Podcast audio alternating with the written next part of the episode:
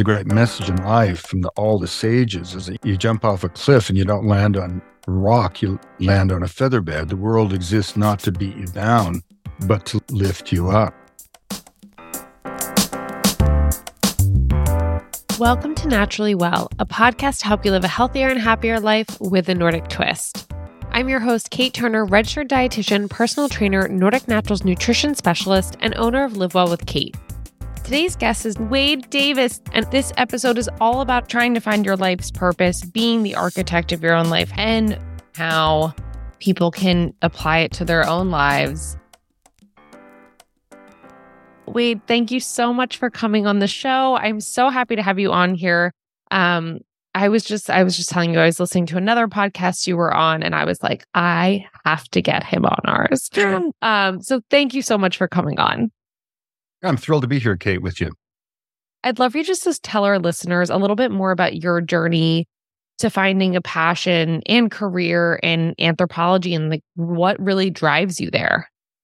Well, I'd be happy to, especially, you know, y- young people are always kind of sold Kate a bill of goods saying that life is linear, that if you go from A to B, if you skip C and D, you'll, you'll never get to the rest of the alphabet. But anyone who's lived a long and, and contented life knows that it was forged by moments of serendipity where you, as Joseph Campbell famously said, you come to a crossroads and you've got to somehow find a way to follow your inner compass, your heart, as he used to say, and, and, and not listen to the voices around you. Because one of the things I've certainly learned um, is that whenever one wants to make a change, even as trivial as cutting your hair, uh, there's going to be someone who's irritated because, of course, they want to keep you as you are because that's how they know and like you, right? And all of my life, it's been like that. And, um, uh, you know, what's wrong with the Canadian university? Why do you have to go to Harvard? Oh, you you you're supposed to be becoming a lawyer. What's this, uh, you know, this anthropology thing? Oh, wait, what's this botany thing? Wait, you're a good botanist. What's this voodoo thing? I mean, you're a voodooist. What's this, you know, activist, you know, and so on and so forth. I, I you know, I, I think the key um, to my uh, background wasn't that I knew what I wanted to do, but in retrospect, I was kind of constitutionally incapable of compromising. Even when I desperately as a young man wanted to compromise when all my friends were sort of falling away into medical school and law school and sort of secure and obvious career uh, trajectories. And um, I grew up in Canada, um, in Quebec, um, in a very simple middle class family.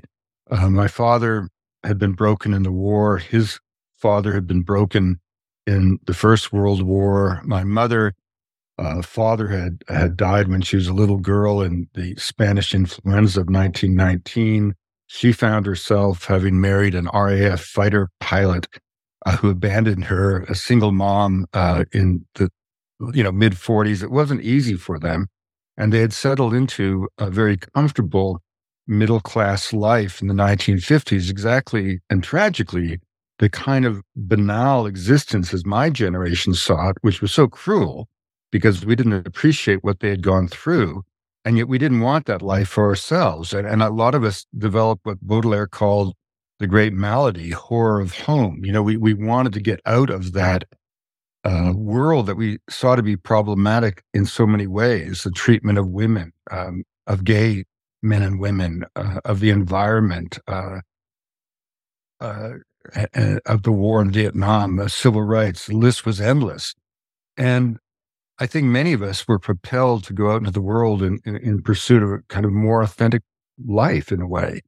And I certainly discovered early on that the way for me to get out was to, to both metaphorically and literally leap off cliffs, you know, and, and, uh, you know, Terence McKenna, my old great friend, um, uh, you know, the, wit of the Irish, uh, Terence used to say, you know, the great message in life from the, all the sages is that, you you jump off a cliff and you don't land on rock, you land on a feather bed. The world exists not to beat you down, but to lift lift you up.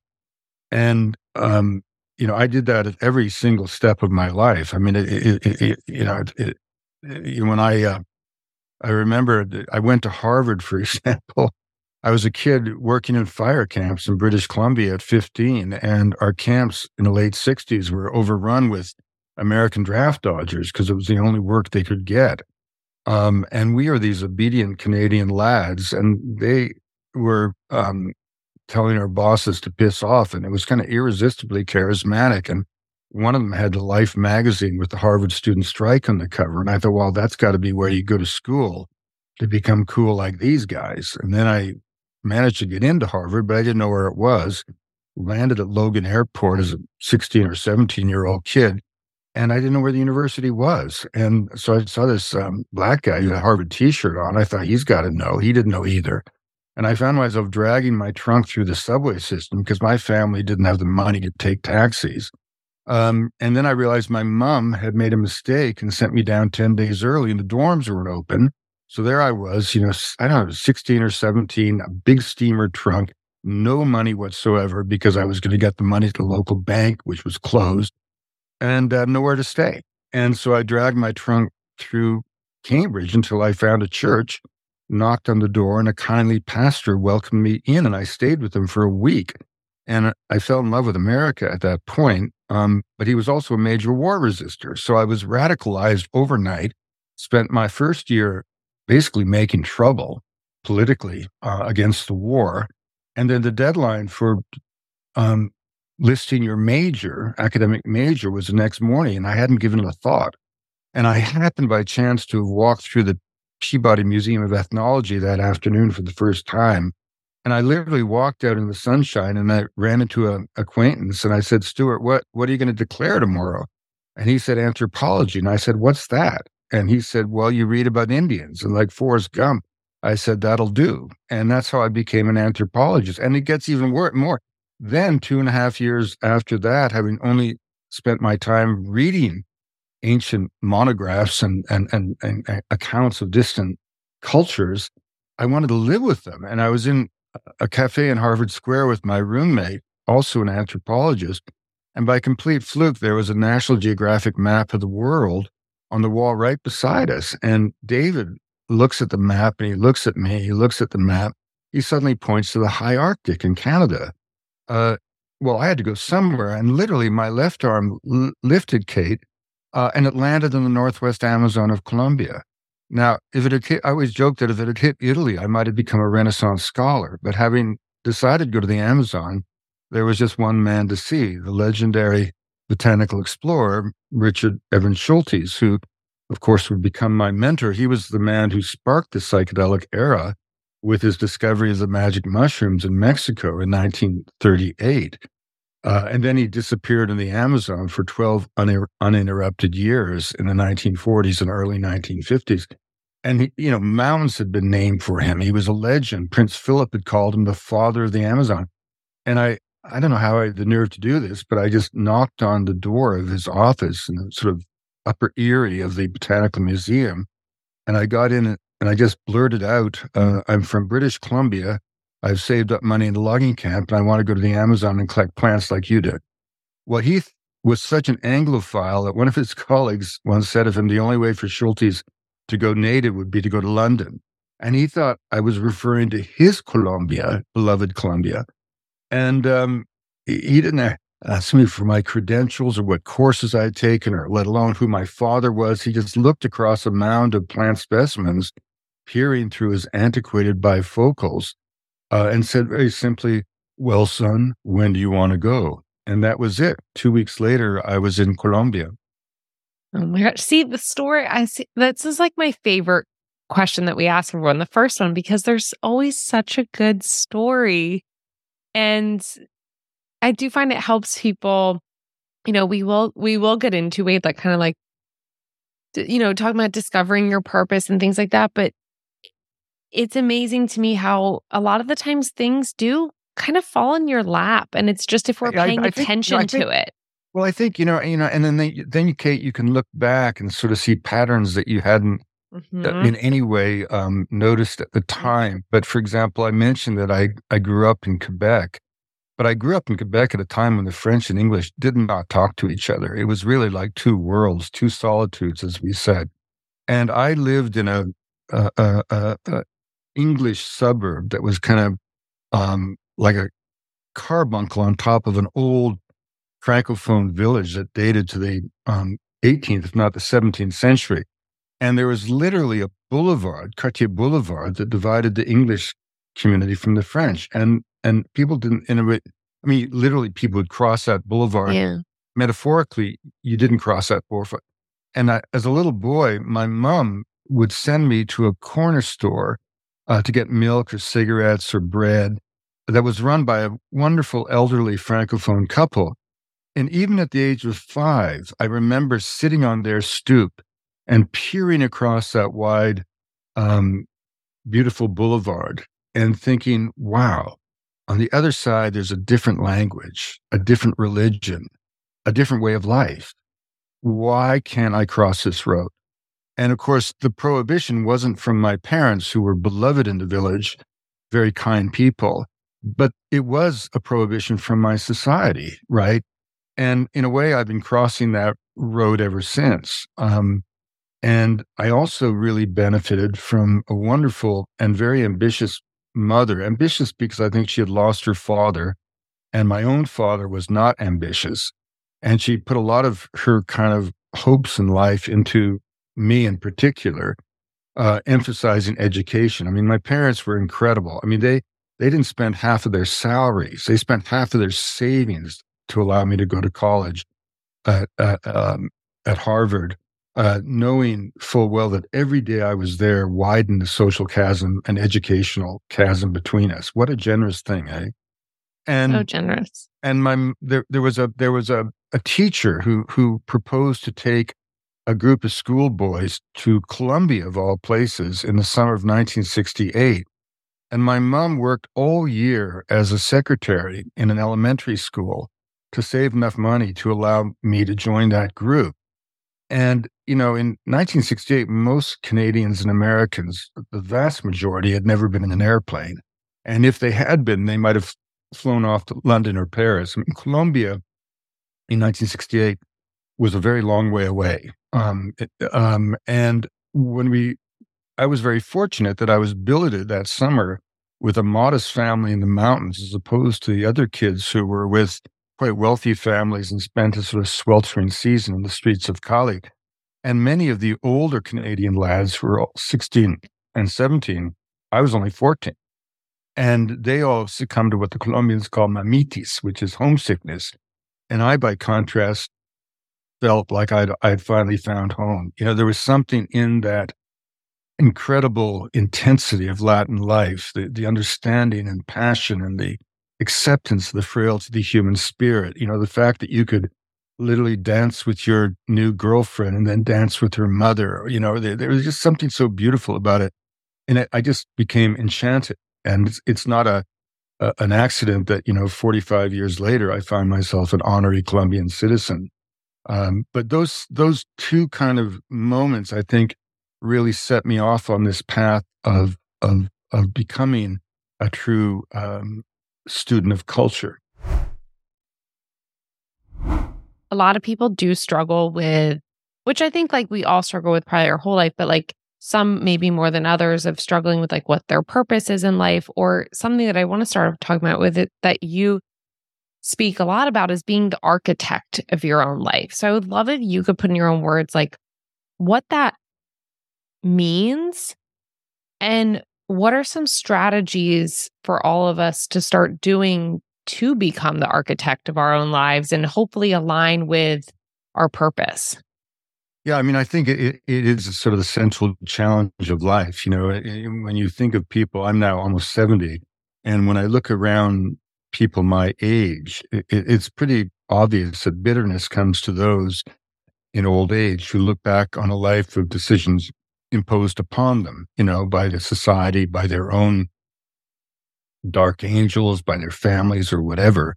Um, and cont- those who are content are those who can look back on a long life. And when I say be the architect of your own life, I don't mean that every decision you've made necessarily has been or should be or the, the right one, whatever that means.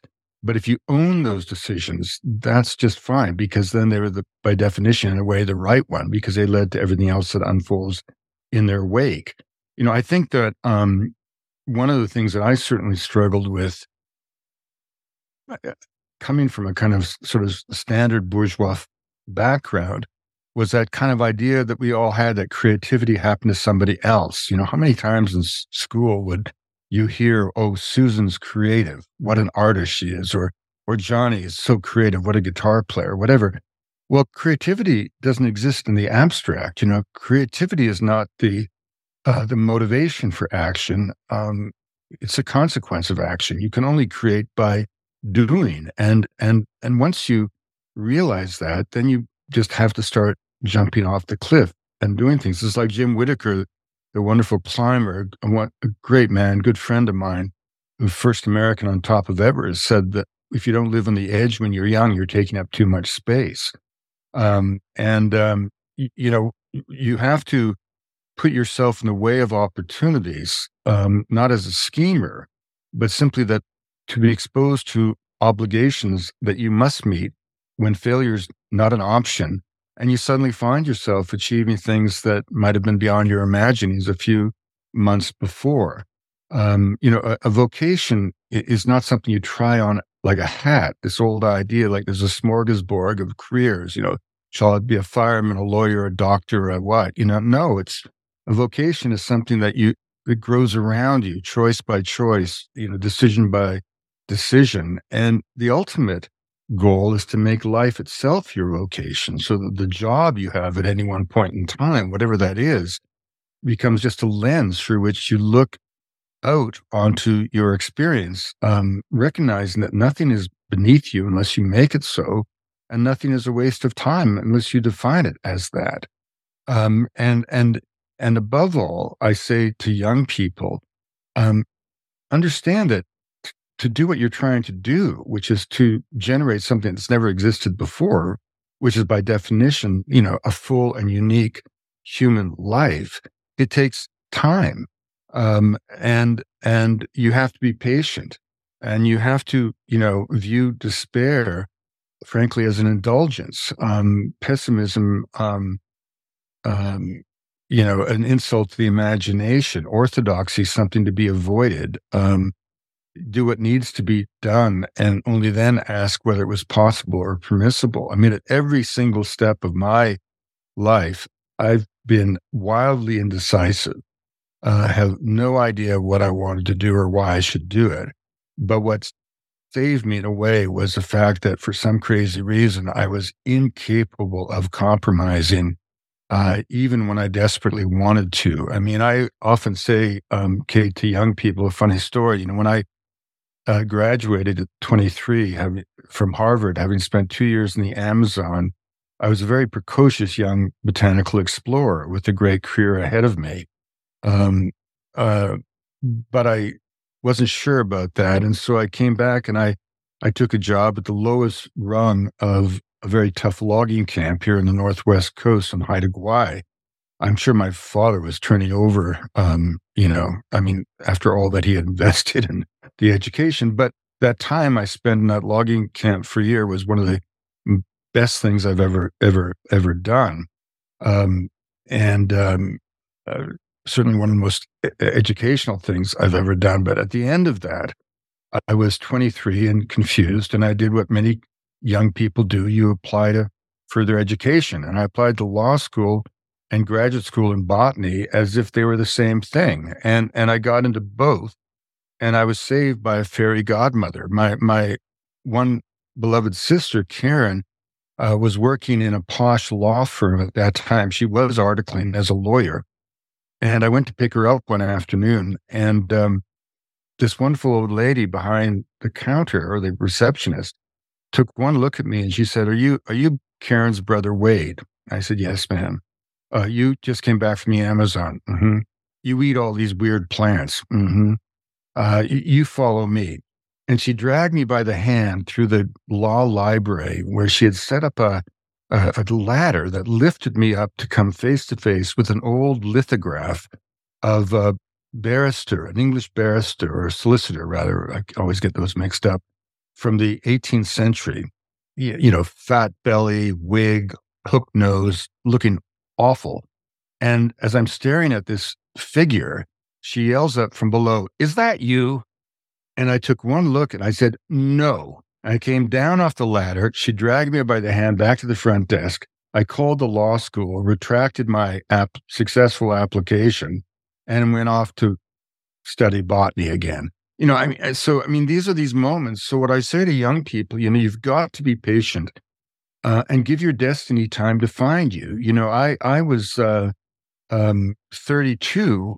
You know, when I when I was doing the voodoo research, uh, and because the financial backer had a stroke and the scholarly inspiration for the project died in routine heart surgery all within 24 hours, I went from being flush with support to having none. And I walked off the street to a literary agent in London and came out with a book contract. And then I had to write a book. And I wrote two chapters at the end of my research that I thought was the best thing since the Bible. The publisher sent it back and told me to do it again.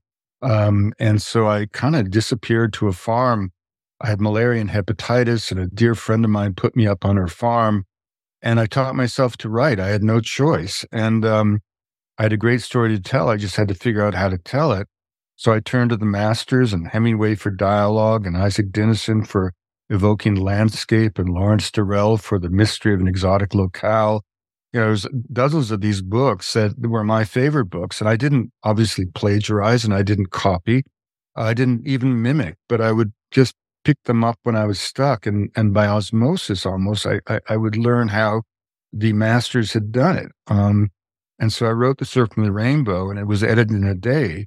Um, and it came out um, and sold half a million copies. So suddenly I was a writer. But, you know, I was you know, 33, 34 at that point. And the previous 10 years had been, um, you know, wonderful in terms of what I was, I'd done, traveling all around the world, but not effortless in terms of the stress that I felt about this sort of uncertainty as to when my destiny would in fact find me. And it did, but it only did because I had had inadvertently, really, um, the patience to wait for it. Yeah, no, I mean, so many things are uh, while you're telling that story, so many things are popping in my head of, you know, first going back to you saying, you know, you just have to do, right? Like you, in a way, which we say, like you almost have to try a lot of things to see what aligns with your purpose or what makes you feel good and doing things. But then you get to these roadblocks like you had, where I'm sure so many people have of, okay, I'm going to apply to law school, which I'm curious, wait, if that was like a lot of it, like the societal pressure of just like, oh, well, that's like a safe job. Or am I going to, you know, follow probably more of a like a passion and go to graduate school for botany? And then, right, like you chose the more of the passion path, which luckily someone helped guide you, which we don't always get. And then you had the patience. And to me, those are like the three things that I think all everyone can identify with. But the patience piece at the end, it's like that really is. And it's not to say like, be patient and something's just going to fall in your lap constantly. Like you said, you have to like do that first part of doing and experiencing things to find what aligns with you. And sometimes that's really hard for people, especially like, you know, I think about, you know, the parent that has young kids or older kids, right? And they're, they feel like they don't have time to do anything or to explore any other opportunities. But you really have to try and make that time, even if it's just taking like a, a course here and there.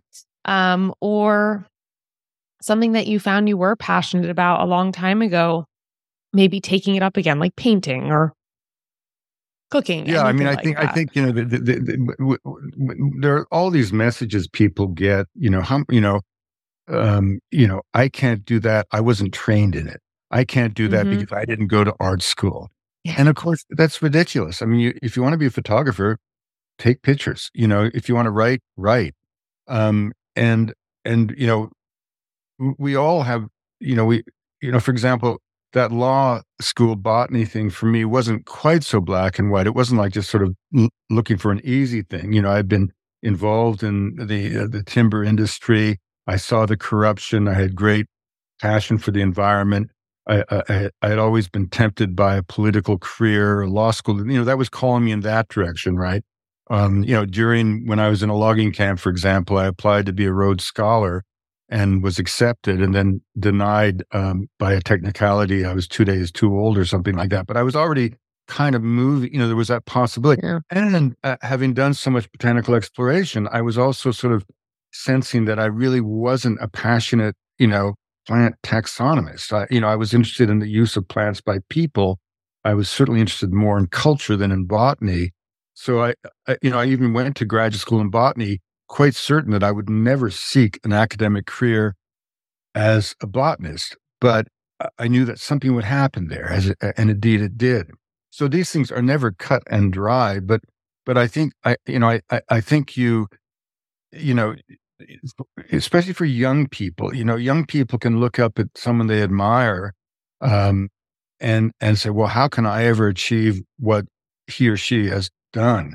Well, give yourself time. I mean, you know, when I was 22, I was looking up at my heroes, Gary Snyder and uh, you know, and and others, um, David Brower, uh, and thinking, you know, how the or Peter Matthiessen, the writer. I mean, how could I ever do that? Well, the answer is they were 50 years older than me, and I'm, you know, 50 years older than most young students that I teach at university.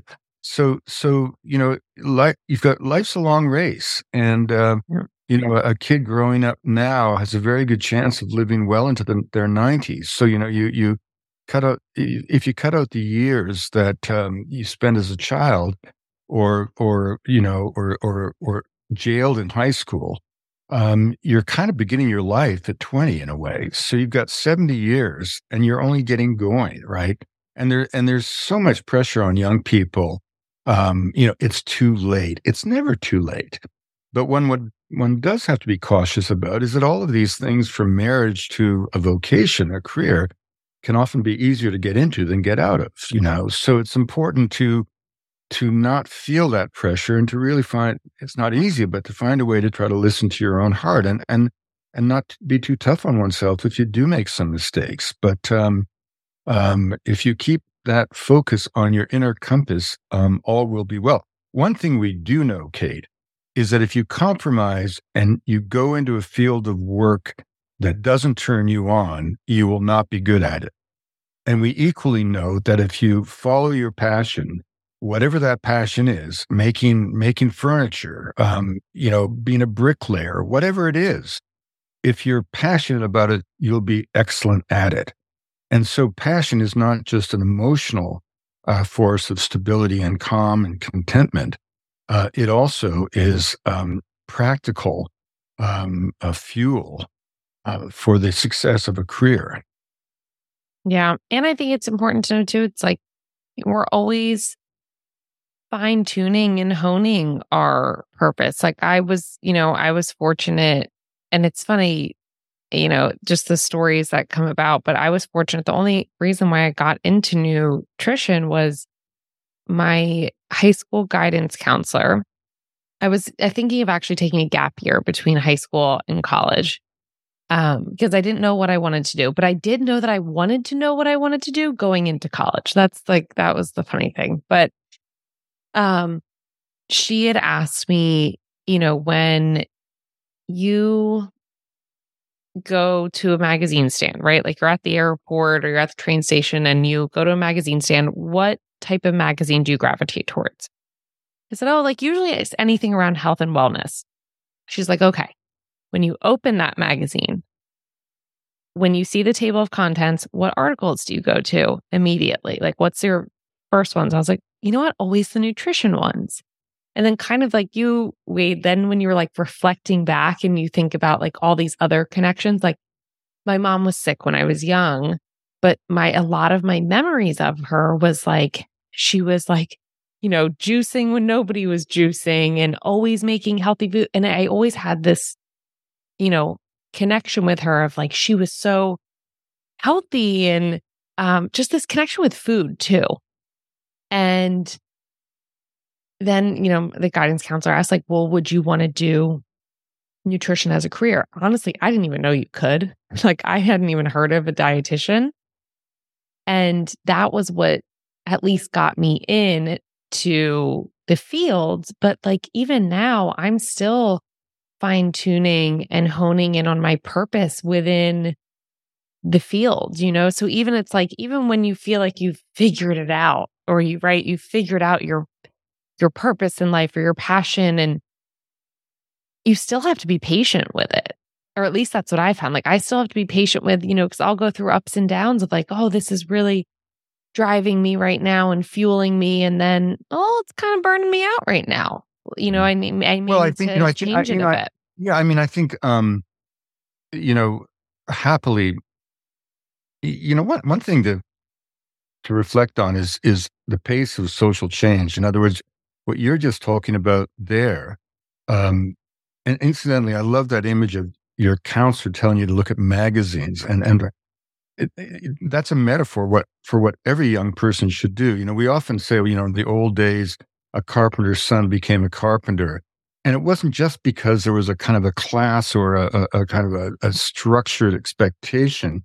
It's that that little boy or girl, or would have been boy back then, um, grew up around a carpenter. And, and, and, and no shit, Sherlock. You know, there's an element of, yeah, that's what, that's who I am. That's what, in a good sense. Um, and, and by the same token, I think that we forget how fast changes come. If you look back to the life of, say, my grandfather, your great grandfather, and look at the values that they had about the environment, about women, let alone homosexuality, immigrants, whatever, not only would you not agree with um, most of their convictions, you'd find them to be abhorrent today.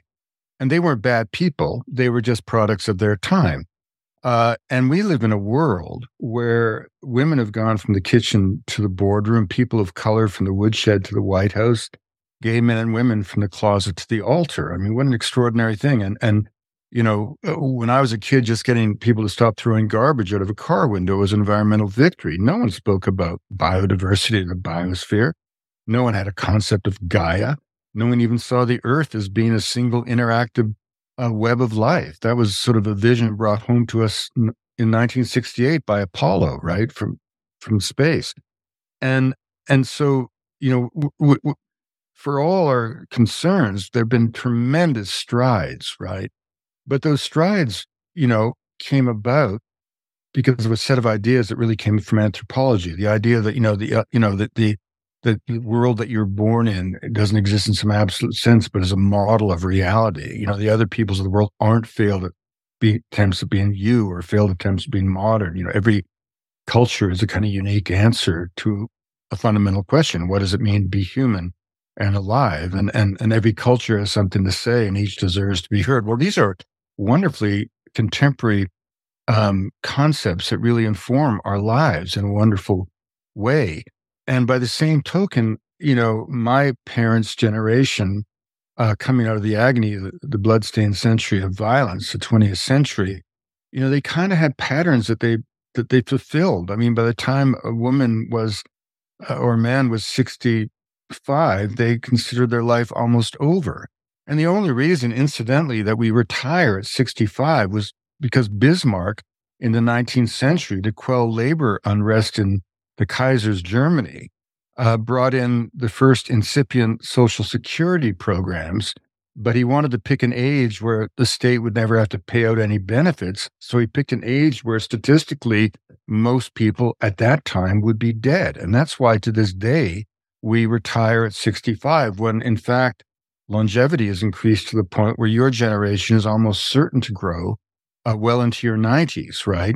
And that gives humans uh, certainly those who are in the affluent side of things, um, uh, another 40 years of potential change and growth. So this, the idea that you're, you're, that you're too old, it's too late, you, you know, you, you, you can't get out of the rut that you're in really is not really true anymore. You know, it's, it's a matter of taking hold of your agency and, and doing what you can, obviously within the constraints of your um, economic situation, which is, can be a, really a tough thing sometimes for people. I know so many people that are like, you know, I don't really enjoy my job, but when I retire, yeah, that's, that's when biggest... I'm going to do my passion. That's yeah, what, well, well, let's hope you make it to your retirement. Like It's why like, can't we just be happy now? You're at least why or not and like you said, right? People have financial constraints and we have to be mindful of that and that's life. But there are ways to do both, right? To also follow like to almost like do a little bit of both while you uh, like we were talking about just doing things. It doesn't have to be like all in you you quit your current job and start following this passion immediately. For some people that works out well, but for others you can you can kind of test the waters or like I'm curious if you what your thoughts are on that of like, you know, kind of testing your waters with the passion project or just different um whether it's passions or just trying new things. Mm while you're, you know, maybe still in that more um, secure or, for some people, like un- unpleasant um, day-to-day tasks of their current well, the job I, or whatever it is. The thing is, I've never really had a job, so I'm not really an expert on that. You know, and and I, and I always encourage young people to be cautious about seeking jobs. The word "job" comes from the medieval French word "gobert," meaning to devour.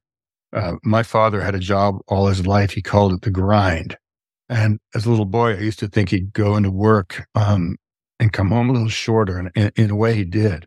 Um, the word work uh, is is a much more wonderful um, origin. It means sort of to create and inspire from the um, uh, Anglo-Saxon roots. And so I always say to young people, never have a job, but work harder than anyone you've ever met, and, and all will be be well you know, I, I think that, that, that, there's there's no sadder uh, kind of delusional deal with the devil than a young man or woman who says, "I'm going to do this crummy job for 30 years and then I'm going to retire and have fun." If you take on the burden of such a, a, a such an experience, how do you expect it not to crush you in those 30 years, leaving you a shadow of who you were when you made that deal and completely incapable of of um, rekindling the creativity, the energy, the spark, the the the optimism that you extinguished by that deal uh, when you in fact do reach the so-called retirement age. Uh, that that's just not a good thing to do. It's sort of like um, you know, it's like uh, some time ago Canada cut back on the pensions or proposed to of mail deliverers, you know, and you had all these sort of ex hippies um, who, you know, back in the time when everybody just wanted to check out and drop out, had become postmen. And it was a good gig. You outside all the time, good exercise, good pay, good benefits. The best benefit, which was to be able to retire very early with a great pension. And so all these characters who had made that choice um, were really indignant and of course, at one level, it was unfair, but another, you had to say, man, if you if you made that kind of compromise when you were 25, you deserve a little bit of what you're getting. And and it happens, you know, I used to um do a lot of lecturing on private jet trips uh, for the National Geographic that would go around the world, and these were extraordinarily expensive, high end, um, you know, uh, vacations. Um, and invariably, the the passengers were extraordinarily wealthy. And many of them had become wealthy by making widgets. You know, in other words, they had a factory that made hospital beds, or they had a this that did that. And they were incredibly versed in widgets or hospital beds, in, in the case of one man I remember. Um, but that's all they had done in their lives. So not only did they not have a whole lot to say or discuss except football and, you know, um, you know, golf, and and I, am a fan of both sports. I'm not knocking those sports, um, but there was a wistfulness in their lives. You know, they would look at someone like myself or the other National Geographic uh, lecturers, and they wouldn't see uh, men or women who were necessarily wealthy, but we had managed to make a good living, and we had, you know, accumulated a kind of a, a quiver of experiences, a kind of repertoire of anecdotes and stories. We lived a life that these captains of industry, you know, could hardly imagine. And not that we were better than them or vice versa, but I'm just saying that it was very poignant to see these individuals, many of them extraordinarily good people, uh, all of them phenomenally wealthy, um, but they were approaching, in many cases, the last decade, if not the last years of their lives, realizing that they had spent this one precious incarnation um, making widgets, and and and that was a tough thing for them to kind of come to terms with as we would shoot around the stratosphere, dropping into places like Angkor Wat and Iguazu and and uh, Machu Picchu, et cetera, right? So I think you know you, you, you, you it, it, it, it's really important to remember that you've got one go around. You know, it's like I always love the response at Rongbuk Monastery of Rinpoche when the British climbers in 1921 and 22 and 24 uh, first approached Everest, uh, attempting to get to the top of the world. And if you look at his spiritual Namtar, his sort of autobiography, which was more of a log of the events of the monastic community, uh, the arrival of these um, sahibs, this huge entourage of hundreds of porters and equipment and all these Englishmen, uh, Tibetans at that time had never seen a European in that locale. But nothing impressed them. And, and he just writes, you know, I was so saddened that they would, um, you know, you know, risk so much and suffer so much for such a pointless pursuit. And of course, reaching the top of the world mattered to the English. Uh, but from the Tibetan point of view, to deliberately uh, climb into a zone of oxygen deprivation where consciousness itself was obliterated, uh, running the risk of snuffing out this one precious incarnation, your one chance to escape the cycle of death and rebirth, to escape samsara, for them, that was an absolute fool's errand. I mean, ironically, that to them was the definition of ignorance, whereas the British might look at a retreatant monk who had devoted his entire life uh, living in a single cell, reciting a single mantra. The British might see that as an expression of ignorance, but from the Tibetan point of view, it was a pure spiritual path. And as a Tibetan monk once told me, you know, we in Tibet don't believe that you went to the moon, but you did. You may not believe that we achieve enlightenment in one lifetime, but we do. And for the Tibetans, the serenity achieved by the um, by by the uh, by by the meditator and by the retreatant is in fact the proof of the efficacy of the science of the mind, which is a Tibetan Buddhist practice. So, you know, I, I think, I think, you know, one, has to always be uh, conscious uh, of the, uh, the, the, the um, fleeting nature of life. And if there's one lesson that comes to us from all of the wise men and women of history, it's that to satisfy one's needs through pure material acquisitions um, is as pointless as the Buddha said of, of, of trying to, you know, cast a net into a dry riverbed in pursuit of fish.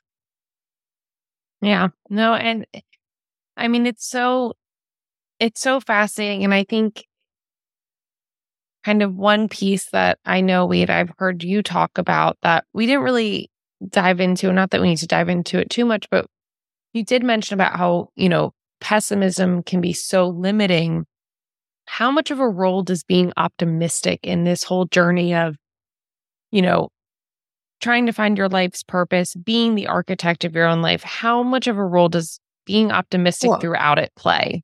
Well, optimism doesn't mean being naive, and it doesn't no. mean to to ignore uh, evil.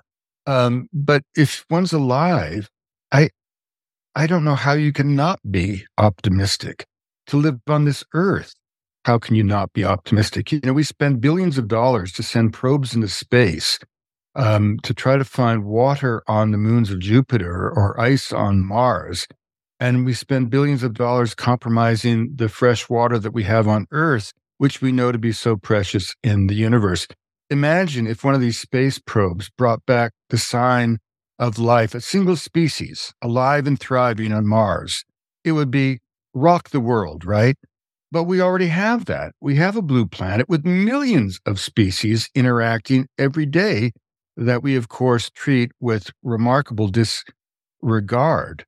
Um, y- y- y- you know, the opportunity to be born in this lifetime in a human body, uh, anywhere in the world, but especially if you're living in a place like Norway or Canada, is to have won the absolute cosmic lottery of, of life. And, and one of the keys, I think, to maintaining one's optimism, if that's what the word is, is, is to recognize that there is good and evil in the universe. You know, my father, who was not a religious man, I don't think I once saw the inside of a church in his presence, but he did believe in good and evil. And, um, uh, and and he used to say to me as a kid, you know, there's good and evil in the world, son. Take your side and get on with it. And that was very wise because we have this idea in the Christian tradition um, that you know there's a fallen archangel who's a devil, and there's a Christ child, the Son of God, and that these two forces of light and darkness are going to sometime come together, and good's going to vanquish evil, and we're going to be enraptured, and all will be well. Well, ain't going to happen the truth is, uh, you know, when when when Christians ask the obvious question in the Middle Ages, if God's all powerful, why does He allow evil to exist in the universe?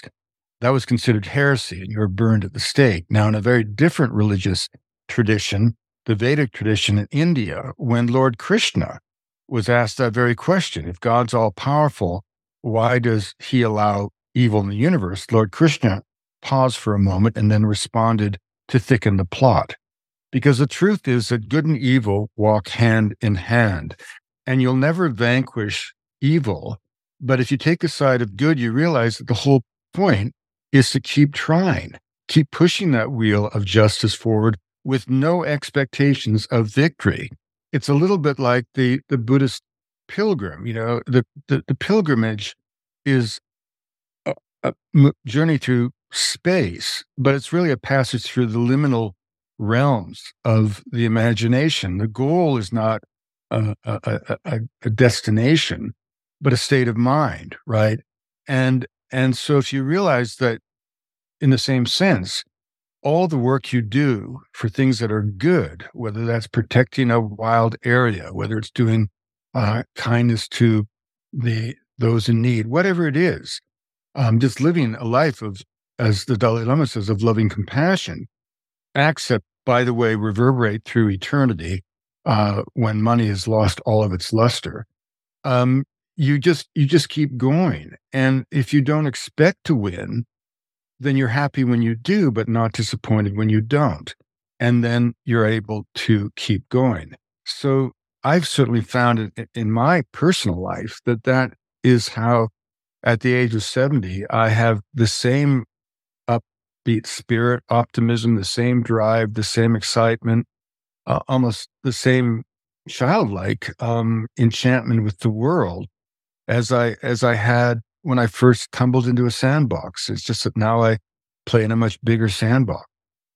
Yeah, no, I mean that's such great advice, and uh, I I just feel like there are so many parts of today's podcast that one people are going to identify with, but also you just put it so well and how people can take that advice and apply it to their own lives.